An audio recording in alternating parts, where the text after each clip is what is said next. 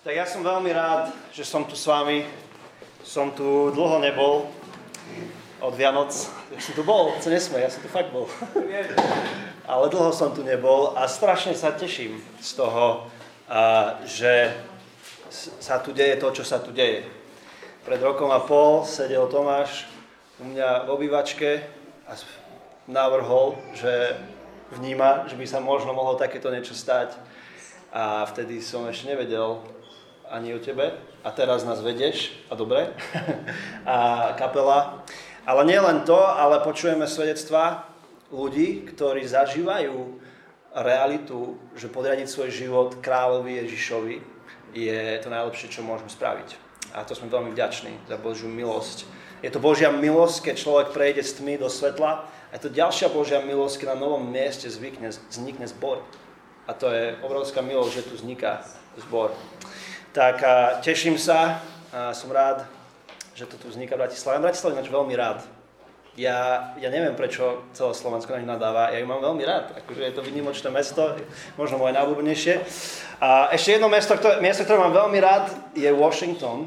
Ja som tam býval v Takome nejaký čas a sme si to obľúbili veľmi. Tak vitajte, Go Hawks or Sounders, whichever you prefer.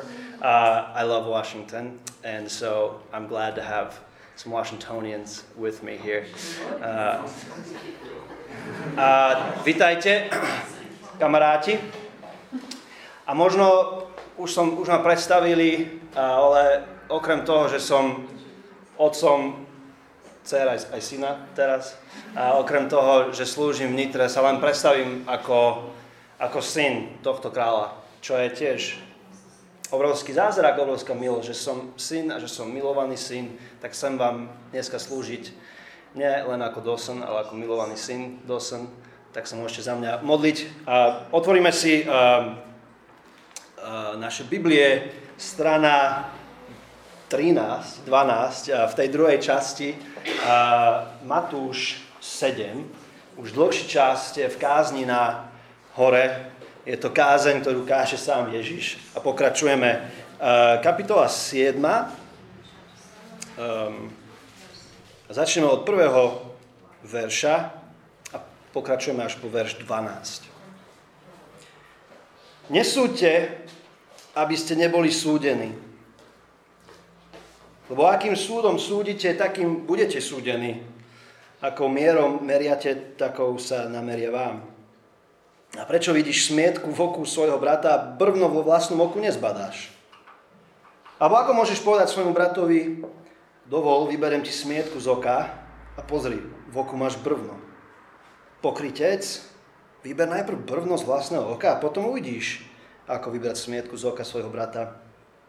Nedávajte, čo je sveté psom a neháčte svoje perly pred svine, aby ich nepošliapali nohami, neobrátili sa a nedostrhali vás. Proste a dostanete. Hľadajte a nájdete. Klopte a otvorí sa vám. Každý, kto prosí, dostáva. Kto hľadá, nachádza a tomu, kto klope, sa otvorí. Kto z vás je taký človek, že by dal synovi kameň, keď si prosí chlieb, ale že by mu dal hada, keď si prosí rybu? Keď teda vy, hoci ste zlí, viete dávať dobre dary svojim deťom O čo skôr dá dobre dary váš nebeský Otec tým, čo ho prosia. Všetko, čo chcete, aby ľudia robili vám, robte aj vy im. V tom je celý zákon i proroci. Amen. Tak väčšinou, keď si pripravujem kázeň, tak najprv študujem text, potom hľadám, OK, o čom bude kázeň, hlavnú myšlienku a potom rozmýšľam, že na začiatku to musím nejak predstaviť, nejaký, nejakú metaforu, nejaký obraz, nejakú ilustráciu. Lenže tentokrát som to vôbec nemusel, lebo Ježiš nám tú ilustráciu dáva rovno. On nám ju hneď, on nám načrtuje, načrtne hneď, o čom sa ideme baviť. A je to tam, tá metafora, ten, ten, ten obraz toho, že máme dvo, dva, dvoch ľudí a jeden má smietku v oku. Ináč, čo je to smietka? To akože to je ten, to, akože to slovo po slovensky. To je akože... Malá, malá ži, musí to byť drevo? Nie? Hej, lebo ja som vždy chápal tak, že to je drevo. Ale má tam také malé niečo v oku, hej, a druhý má brvno. Brvno. A neviem, ako vy, niektorí ste sa zasmiali, ale to je strašne, nielen, že akože špecifický obraz, ale strašne vtipný obraz. Strašne vtipný. Ja si predstavujem, a, že toto by kľudne mohla byť taká nejaká komická scénka. A, Lasica a Satinsky, hej? Alebo pre Američanov Monty Python, hej? Taká scénka. A, a že, že máme scénu, máme uh, tesárskú dielňu a dvoch bratov, jak sa hádajú. Si predstavte, že proste jeden tam robí a potom vidíme, že cez dvere zrazu také brvno sa objavuje, alebo možno taký konár, vydali Lasica Satinský, taký obrovský konár, že toto čo je? A zrazu zistíte, že to ten druhý brat mu to trčí z oka. Hej? A on tam príde, ten, ten jeden sa otočí a že uh, ale tento, čau, vôbec nič. On sa zlákne, že počkej, si v poriadku? A on, ja som, ja som v pohode, tak tomuto trčí, ja som v pohode. Ale počkaj, poď ty sem, ty tu máš nejakú smietku. A začne mu tam, a potom 10 minút by tam bola nejaká komédia o tom, že on mu to snaží vybrať a stále mu do hlavy to je také, akože ja si myslím, že keď to Ježiš rozprával, že ľudia sa aspoň usmiali. To je vtipný obraz a možno to je vtipné aj kvôli tomu, že je to pravda. Vtipy sú väčšinou vtipné, lebo povieme, že to to je pravda. A pravda je pravda v čom? Pravda v tom, že je nám veľmi prirodzené rýchlo súdiť iných a seba rýchlo ospravedlňovať. Toto proste nám je každému veľmi prirodzené. Že máme iný štandard pre to, ako súdime iných a iný štandard pre seba. Hej. Som našiel jeden článok uh, v, na stránke Scientific American, taký, taká stránka uh, vedecká, kde sú rôzne výskumy. A aj, aj ten článok už má dobrý názov, volá sa, že nie si taký nádherný, ako si myslíš.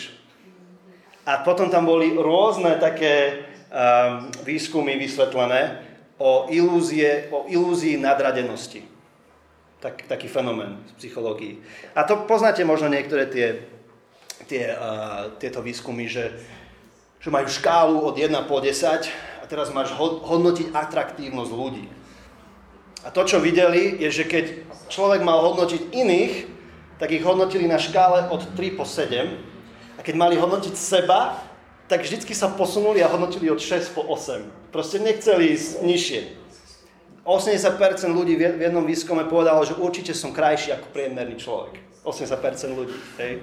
Američan. Američan možno. Hej. Uh, no, to je pravda. Uh, a potom boli ďalšie výskumy. Uh, šoféry.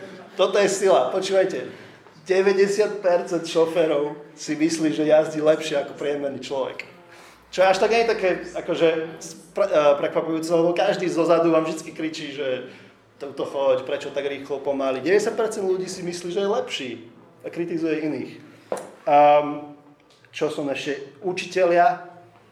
70% učiteľov si myslí, že patrí do tej najlepšej 25%, do tej najlepšej štvrtky čo znamená nielen to, že si myslíš, že sú dobrí, ale že ich kolegovia sú zlí. Hej. A najobľúbenejší výskum, irónia, veľká väčšina ľudí si myslí, že majú lepšie schopnosti ako väčšina v seba, v seba hodnotení. Čo je problém? To znamená, že veľa ľudí naozaj trpí tou ilúziou nadradenosti, aby to aj popierali. Súdime iných veľmi rýchlo prísne, militantne, ale seba súdime lenivo. A seba súdime nedôsledne. A Ježiš varuje, nesúďte, aby ste neboli súdení. Tí z vás, ktorí ste možno uh, posledné mesiace prechádzali uh, tou kázňou na vrchu, čo tu Ježiš hovorí, tak veľa takých fráz uh, sa dostalo do našej no, normálnej hovorovej reči a často veľmi zlé, pochopené. A toto možno vyhráva cenu. Jednak, že to stále hovorí, nesúďte, aby ste neboli súdení, ale aj, kvôli, aj, vyhráva cenu aj kvôli tomu, že sa to úplne zle chápe. Proste teraz sa to chápe tak, že ty nemáš právo súdiť iných. Ty, Odkiaľ si myslíš, že ty máš právo teraz hovoriť niekomu niečo do života? Buď tolerantný. Čo si z 20. storočia? Buď, buď tolerantný. Teraz sme tolerantní. A toto sa tým nemyslí. V kontexte tej Ježišovej kázne to, to vôbec nemôže dávať takto zmysel. Tá kázeň na vrchu, to je jedna kázeň, ale my máme rozdelené na kapitoly 5, 6, 7 a do istej miery tam sú troška také špecifickejšie um, také témy v jednotlivých kapitolách. Piata nám určite predstavuje to Božie kráľovstvo. Ste sa o tam rozprávali posledné mesiace o kultúre kráľovstva. Opisuje tam svojich občanov. Kapitola 6 pokračuje, ale troška sa zameriava na, na odcovstvo Božie v tom a pochopenie Otca. A v sedmičke sa troška presúva do témy, teraz pozor, do témy súdu. Súdu že, že Boh je aj sudca. V tejto kapitole, ak by ste pozreli 14. verš, je napísané, že brána je úzka a nie každý vojde. Hej, nejaký súd. A v 19. verši prirovnáva ľudí k stromom a že zlé stromy budú spálené. 23. verš. Niektorí ľudia, ktorí si myslia na tom, že sú na tom dobré, Ježiš im povie, ja ťa aj nepoznám. Čiže zrazu sa tu posúva do témy súdu, a tá, tá veta, nesúďte, aby ste neboli súdení, taká progresívna veta, ale téma súdu je taká, mm, taká nie je moc dobrá téma. Hej? Neradi, neradi sa o tom rozprávame, ale Ježíš sa o tom rozpráva. A ja vám už prezradím, že to, čo chce Ježíš, aby sme videli, je, že Boh, ktorý je náš sudca, je zároveň oče náš. Že Boh, ktorý je sudca, je zároveň našim otcom. A že toto zmení náš pohľad potom. Jednak na seba a, a, a potom aj na druhých. Tak začína, nesúďte, aby ste neboli súdení. Lebo akým súdom súdite, takým budete súdení, ako mierou meriate, takou vám bude namerané. Nesúďte a následky sú veľmi prísne, ak budete súdiť ako iných budete merať, tak vám bude namerané. Toto, toto v izraelskej literatúre, toto, že tak ako meriate, tak vám bude namerané, to, to je niečo, čo niektorí po, uh, popisujú, alebo nazvali, že, že poetická spravodlivosť. Že napríklad máme v starej zmluve príbeh Samsona, ktorý mal žiadostivé oči, pozeral tam, kde nemal, veľké problémy a tá poetická spravodlivosť je v tom, že potom mu tie filištínci tie oči vypichli alebo máme príbeh jednoho chlapíka, ktorý sa volal Absalom, tak sa volá po slovensky. A má dlhé vlasy, ktoré má rád, taký narcis troška, si ich tam takto chodí, dneska väčšinou, no vidíš, bradov, ale on robil s vlasmi a poetická spravodlivosť je v tom, že sa potom obesí na tých svojich vlasoch. Hej. A tu je, je poetická spravodlivosť. Ako budete súdiť, tak bude aj vám súdené. Ježiš hovorí, Boží súd na naše životy bude podľa našich životov. Podľa toho, ako postoje uh, našich srdc sa odražia v našich myšlienkach, v našich skutkoch. Takže následky sú vysoké. Ale čo tým teda Ježiš myslí, keď hovorí nesúďte? Čo tým, čo tým myslí? Ako som už povedal, nehovorí, nehovorí to, čo si myslíme pod tým, že ty nemáš právo súdiť a tak ďalej. Prečo? Prečo to vieme? Hneď v tom šiestom verši tam on posudzuje ľudí. On prirovnáva ľudí, volá ich, že niektorí ľudia sú ako psi a svine. To by som nazval, že je posudzovaním. Hej? že Ježiš vyzýva, že aj vy posudzujte. Niektorí sú na tom dobre, niektorí na tom zlé. O pár veršov ďalej, 15 až 20, hovorí takú výstrahu, dajte si pozor na falošných prorokov. Oni prichádzajú v e, rúchu alebo vnútri sú, sú vlci. Tak on určite hovorí, on ich určite vyzýva do toho, aby, aby rozoznávali, aby, aby, vní, aby vnímali, aby boli rozumní. Tak čo tým myslí? Tým nesúďte. No, ako som už troška naznačil, to, to tam je najviac vidno v tej metafore, v tom, to, tá, to, tá smietka a to brvno. Človek, ktorý mu trčí konár, a hovorí, brat môj, vidím, že máš malú triesku, vyberiem ti ju. Čo, čo je na tomto problematické? Čo, čo, je, čo je na tomto nesprávne, na tomto obraze? Um, chlapík strátil perspektívu. Chlapík, mu chýba seba reflexia. Uh, je citlivý na hriech iných, ale na vlastný hriech už znecitlivel. Tento chlapík má takú kampaň, že poslal, vyslal sa na takú výpravu, hľada hriechy iných, sonduje, kde je hriech, ale taký je zameraný do svojej kampane, že je úplne zaslepený tomu, že hriech v jeho živote je oveľa väčší ako tie veci, na ktoré poukazuje. A to je problém. Toto, toto, čiže nejde tu o človeka zdravá, pokorná kritika múdreho človeka, to je, to je dar. Ale toto není taký človek. Toto je človek, hyperkritik. Hyperkritik. Je hyper zaslepený voči sebe, hyperkritický voči iným. A John Stott, taký jeden britský teológ, píše o hyperkritickosti. On píše o týchto veršoch toto. Ja som to dal prehlažiť tvojmu brachovi, lebo ťažko sa Stott prekladá mne, americkému Slovákovi. Tak ja iba prečítam, čo on hovoril. Hyperkritickosti. Hyper, hyperkritickosť je hriech, ktorý sa skladá z viacerých nechutných zložiek. Neznamená to, že by sme ľudí konštruktívne, kriticky hodnotili, ale že ich kriticky súdime. Kruto súdime. Hyperkritik je hľadač chýb s deštruktívnym prístupom k druhým. Je to človek, ktorý má potešenie z aktívneho vyhľadávania zlyhania iných pripisuje im tie najhoršie možné pohnutky. Svojim správaním ich odrádza do ich plánov a nie je veľkorysý voči ich omylom. A ešte jedna vec. Horšie je však to, že hyperkritik stavia samého seba do roli cenzora, čím si privlastňuje právomoc vynášať rozsudky nad tými, ktorí nie sú ľuďmi o nič menej ako on sám. Čiže čo tým spravil? Hyper, hyperkritik si arogantne dovoluje predbiehať ten posledný súd a privlastňuje si Božie privilegium súdiť. A teda sa snaží byť Bohom. Taký dlhší odsek. Ježiš to takto zhrňa. Že tento človek je pokrytec. Verš 5. Je to pokrytec. Toto nie je prvýkrát, čo Ježiš hovorí, že máme pokrycov, že sa máme dať pozor.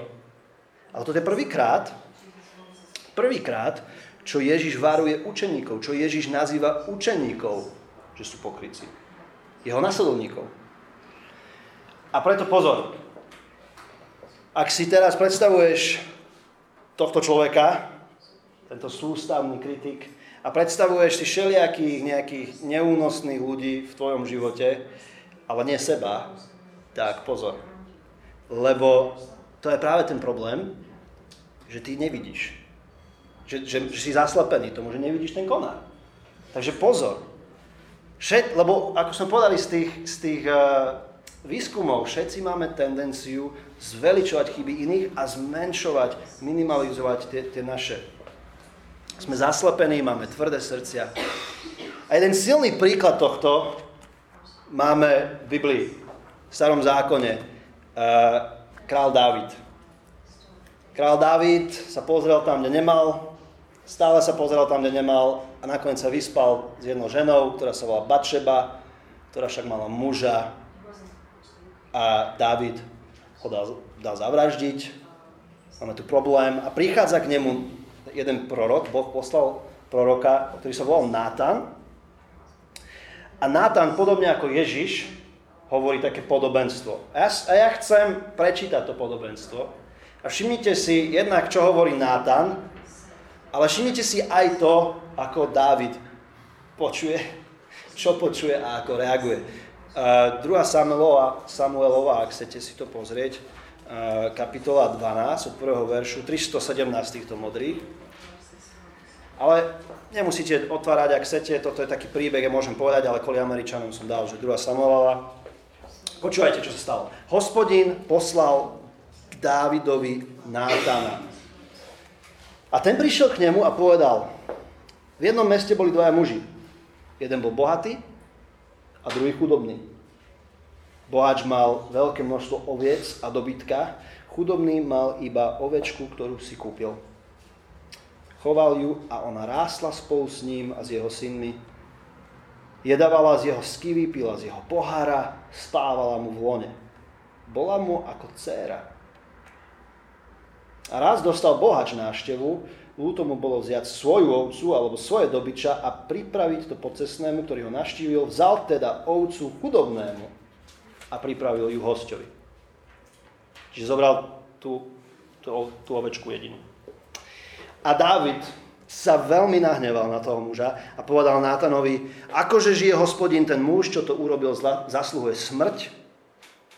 Ovcu nahradí štvornásobne za to, že spáchal taký skutok a nemal zlutovanie. A vtedy povedal, Dávid, vtedy povedal Nátan Dávidovi, ty si ten muž. Ty si ten muž. Všimnite si jednak, že Nátan je presne to, čo potrebujeme v našich životoch. Človek citlivý, ktorý priniesie podobenstvo, hej, ale veľmi jasný, veľmi priama, veľmi priama výzva, on súdi a dobre súdi, rozlišuje, čo sa deje a dokáže sa povedať, dokáže, dokáže sa pozrieť Dávidovi rovno do očí a povedať, ty si ten muž. Potrebujeme takýchto ľudí, ktorí nám môžu povedať, ty si ten muž, ty si, ty si tá žena. Problém je často, že si myslíme, že my sme prorok Natan, keď v skutočnosti my sme slepý David. Že problém je, že my sme ten Boží dar prorocký, že my sme strážcovia pravdy, keď v skutočnosti sme ako David. Často nevedomí vlastného hriechu, zlomenosti, potreby, a Dávidov výbuch hnevu je podľa mňa, a nielen podľa mňa, to, som, to, to viacerí povedali, je častým symptómom tohto. Taký, taký nekontrolovaný, zúrivý hnev. To je, to je často taký symptóm, ktorý majú hyperkritickí ľudia, keď vidia nejakú nespravodlivosť. Ja určite nehovorím o tom, že, že, že hnev je hriešný. Sveta svetý hnev, sveta nespokojnosť, to je to, čo Nátan mal, to je, môže byť správne. Ale často tí, čo sú zaslepení hyperkriticky, sú práve tí, ktorí proste vybuchnú. Uá, toto nie. A to, čo je zjavné v Dávidovom prípade a to, čo Ježiš hovorí, je, že, počúvajte toto, že, že ak máš silné emócie voči hriechom iných, ale nepristupuješ k vlastným hriechom nemilosrdným bojom, tak si pokrytec. My sme sa o tomto bavili v našej trojici, čo stretávame v piatky ráno a sme to takto povedali, že, že túto otázku, že ak súdim a odsudzujem viac, ako chodím prosiť o odpustenie, tak asi mám príliš malý, malé pochopenie môjho hriechu a toho, kým som. A to je taká otázka možno pre vás, že či, keď porovnáte, či viacej súdite, alebo viacej chodíte za bratom a, prosíte, joj, za sestrou, že to nebolo správne.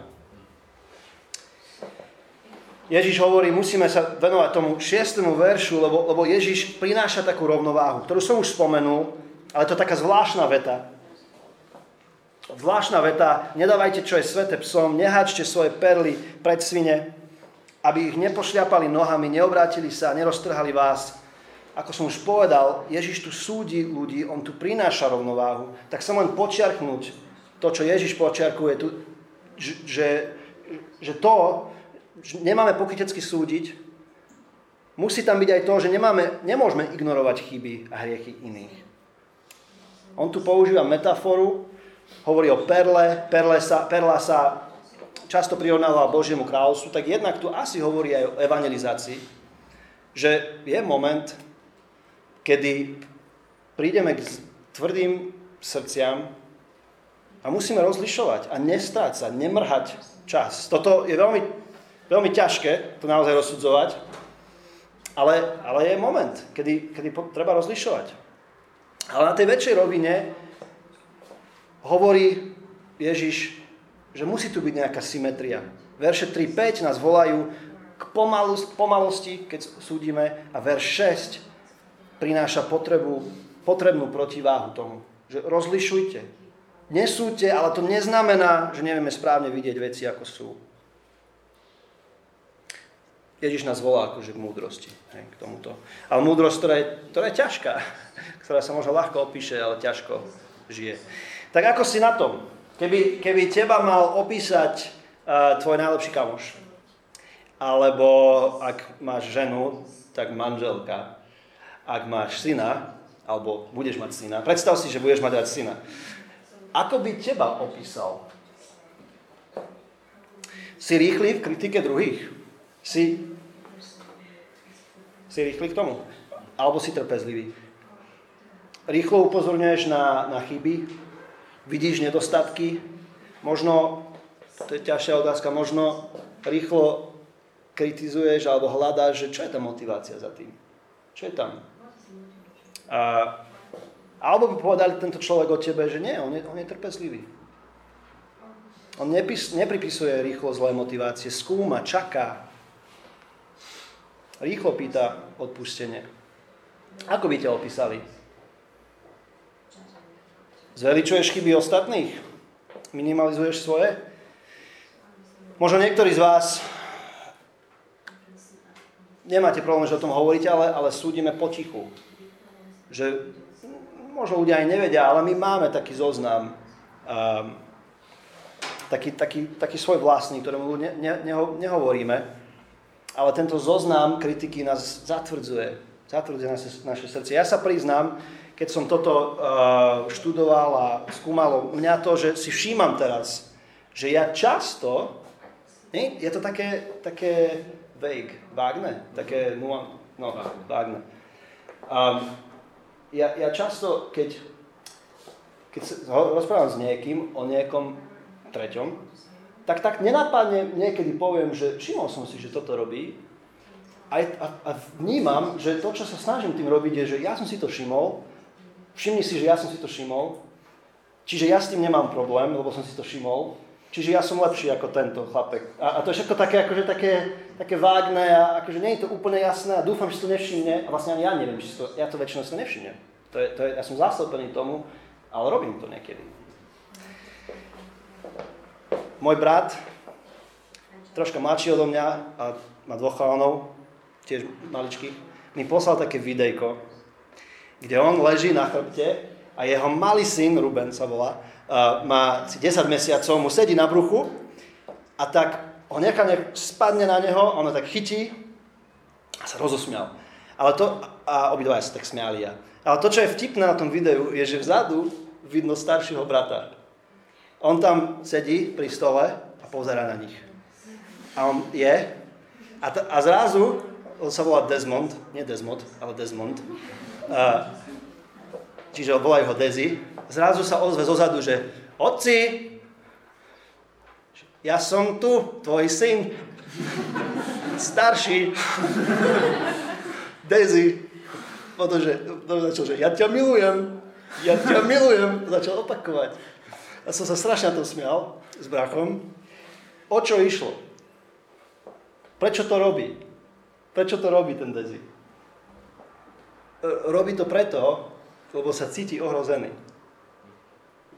Prečo to robí? Robí to preto, lebo ešte nepozná svojho otca.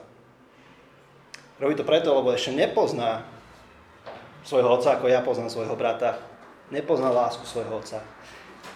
Ježíš nám teraz predstavuje tie posledné verše, nám začne predstavovať svojho otca.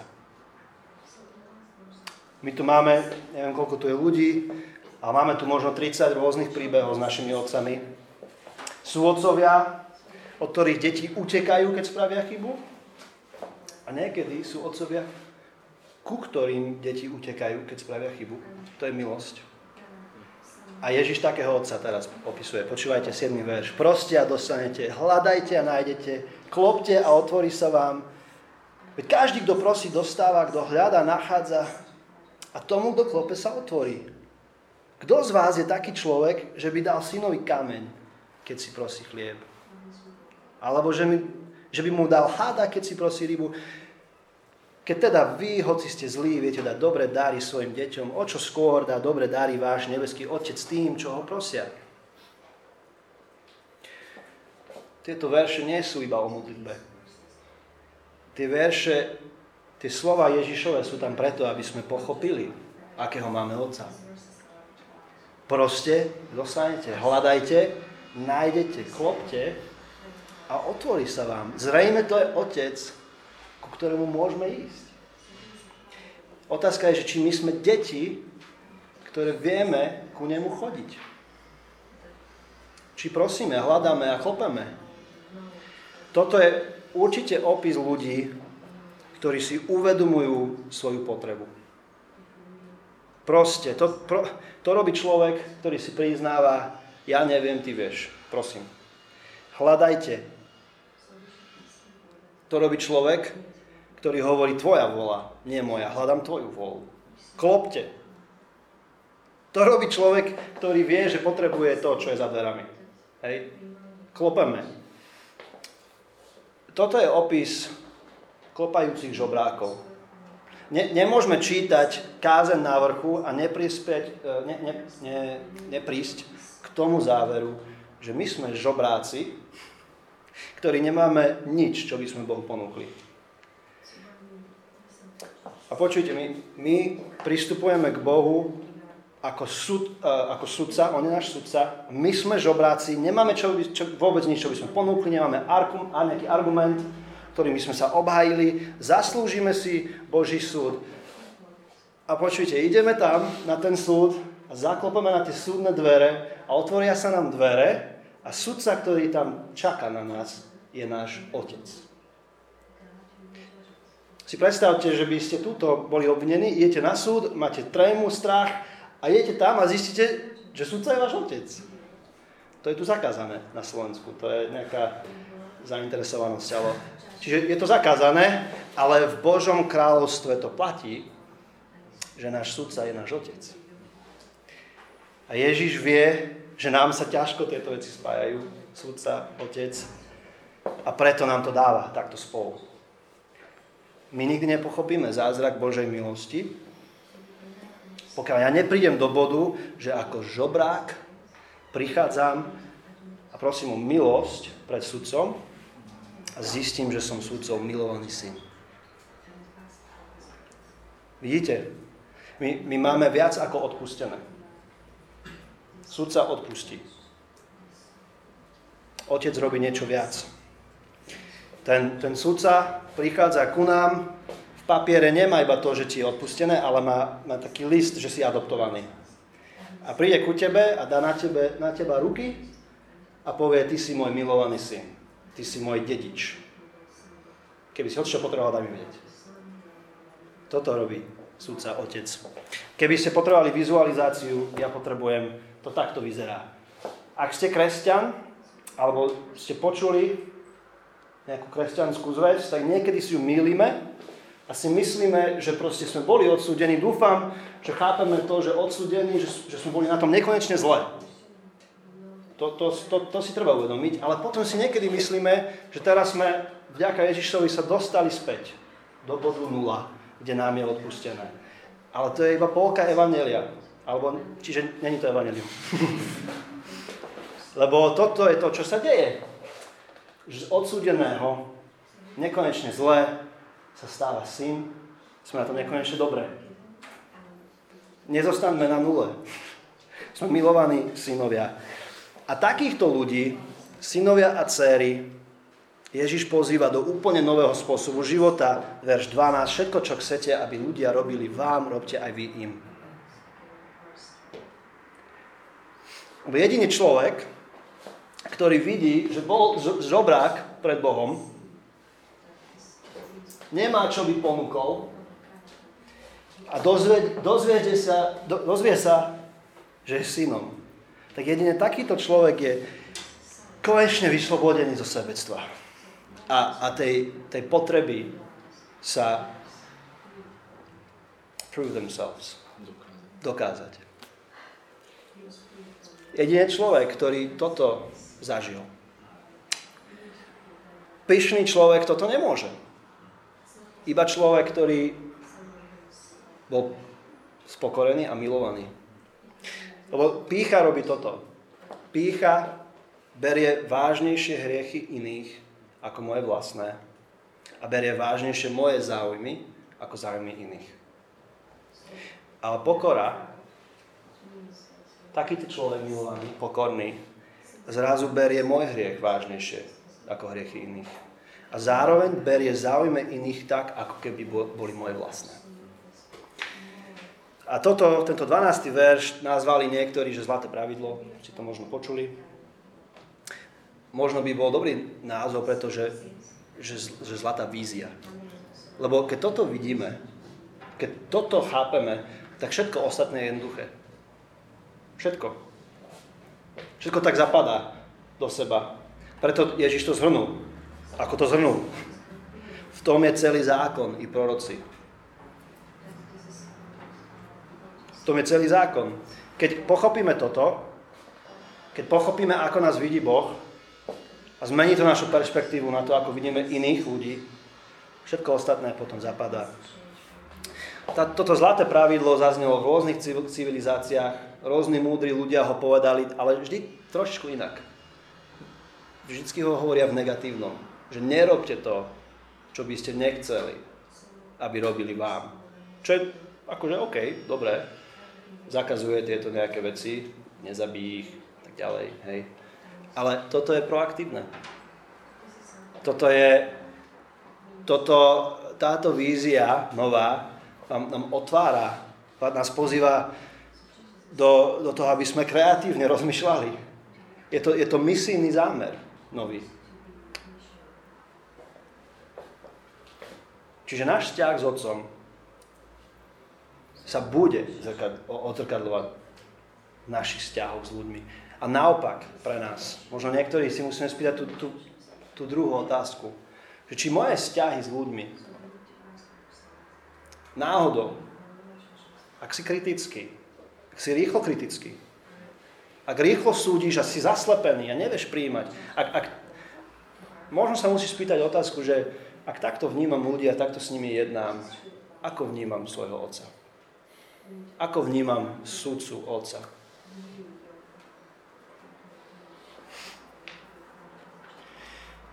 Tak, na záver, paradox. Teraz je tu veľa ľudí, ktorí možno ešte nedali taký záväzok, že chceme byť spolu rodinou, ale teraz sa prihovorím paradoxu rodine.